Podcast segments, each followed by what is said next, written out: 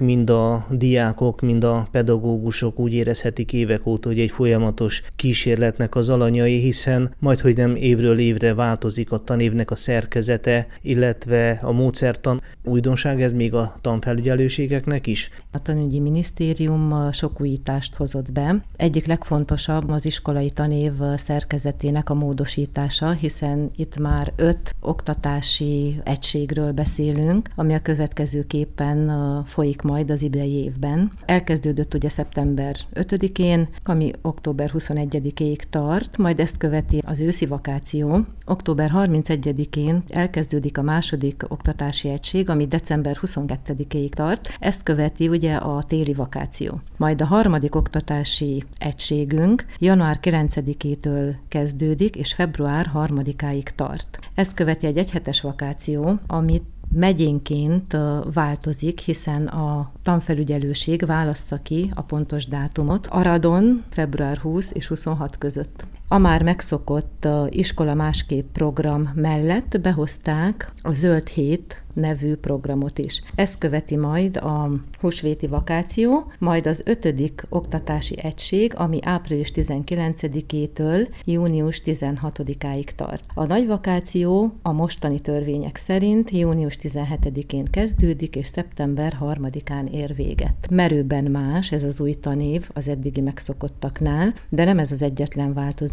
Egy másik nagy változás, hogy nem um, kötelező már a félévi dolgozat. Ugye a diákokat folyamatosan értékelik, és az év végén lesz az évvégi média. Egy másik uh, újítás az elektronikus katalógus, ami egyelőre még kísérleti fázisban van, hiszen nem minden iskola kapcsolódott ebbe a projektbe. Egy pár iskolát kértek fel arra, hogy kísérletezzenek, és az év végén elmondják, hogy hogyan érintette ez a szülőket és a diákokat.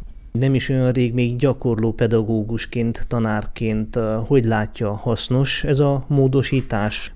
Talán az, hogy nem kötelező a félévi dolgozatok írása, az megkönnyíti a diákok helyzetét, hiszen ha folyamatos értékeléseknek vannak kitéve, nem annyira fontos, hogy az év végén még egy utolsó nagy értékelést tegyenek a tanárok. Ami az iskolai év szerkezetére vonatkozik, talán egy kicsit megbontja az oktatást a sok vakáció, de okosabbak leszünk az év végén, miután megkérdeztük a szülőket és a tanárokat főképp, hogy hogy is látták, hogy mi volt a hozadéka ennek a változtatásnak. Szeptember 1-től foglalta el a főtanfelügyelő helyettesi tisztséget. Nem szakadt meg a folytonosság, hiszen az elődje Pellegrini Miklós nagyon sokat foglalkozott a magyar oktatással. Arad megyében mekkora a magyar oktatási hálózat vált változott-e az elmúlt tanévhez képest? Külön odafigyelek a magyar oktatásra. Az idén 2061 gyermek, bölcsödés, óvodás és diák lépte át valamelyik magyar intézmény küszöbét, szintekre lebontva annyit jelent, hogy 22 bölcsödésünk van, 598 óvodásunk, alsó tagozaton 710 diákunk tanul, felső tagozaton 509, gimnáziumunkban 209 diák tanul, szakiskolánkban pedig 13.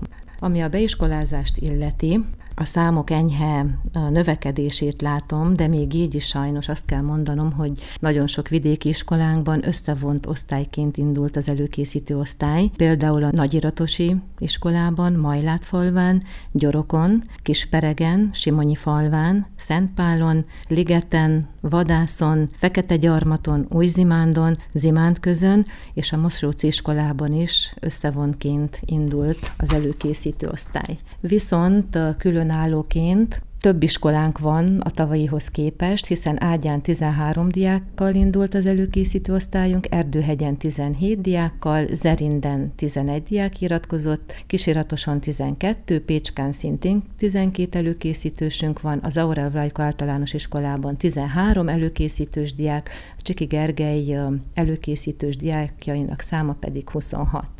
A Csiki Gergely főgimnáziumunkban, a 9. osztályban az idén új szak indult, ez pedig a társadalomtudomány. Összesen Arad megyében hány helyen folyik magyar nyelvű oktatás valamilyen szinten? 19 helységben folyik magyar oktatás.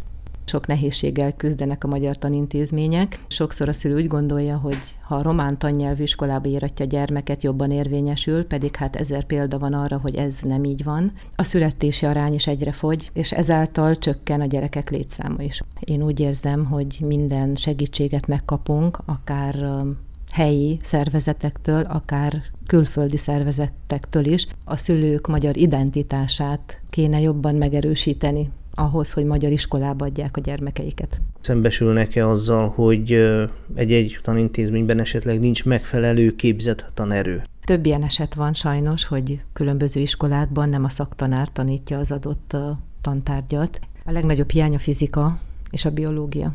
Itt nincs elég tanár. Az elmúlt néhány évben aligazgatóként dolgozott a három tannyelvű Aurel Blanco általános iskolában, tehát az adminisztráció az nem újdonság, már edződött ezen a téren. Valóban az utóbbi négy évben aligazgatója voltam az Zaurel Vlajka általános iskolának, és sokat segített abban, hogy jobban átlássam az adminisztrációs feladatokat, és segít a mostani pozíciómban is.